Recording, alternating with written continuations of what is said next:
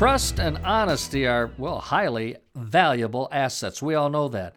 But as a service provider, trust is not going to come to you automatically.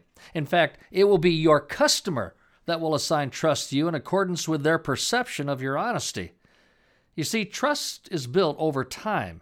It's going to take a while for new customers to trust you. However, honesty is something that you can demonstrate right away. So, here are a few things that you can do immediately to impact your customer's perception of your honesty. Demonstrate the need. This first step in the sales process requires that we show the customer evidence that supports our recommendations. Your front brakes need to be replaced. No, son, that's not going to do it. That's not going to cut it. I said, show him. My technician photographed your front brake pads.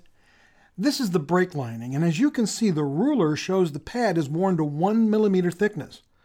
As you can see in this guide, it shows that for safety's sake, the pad should be replaced when they get to two millimeters. Now that's better. That's an honest choice that the customer can see.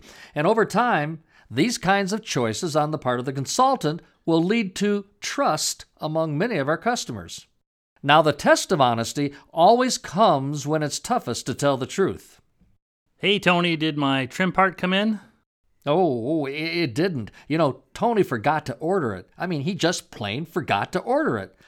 Now, Tony could blame it on the truck. Maybe it broke down.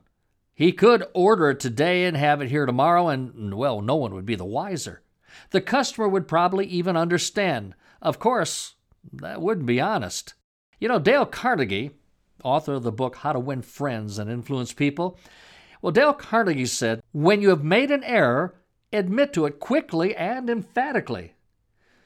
Let's see how that might sound. Mr. Thomas, I blew it. I failed to place the order. The part is not here. I forgot to place the order, and to make it worse, you've gone to all the trouble of spending time only to be disappointed. It's completely my fault. I'm so sorry. I hope you'll give me the opportunity to make this up to you. Now, I don't know if Mr. Thomas is going to give our consultant a second chance. But when you consider the way the consultant admitted his error, apologized, and then asked for a second chance, well, at least there's no way the customer can question our consultant's honesty, and that's the point. I choose not to lie, not because I might get caught or because how difficult it can be to remember a lie and follow it through. Uh, those things are true, but I choose not to lie because of what it makes me.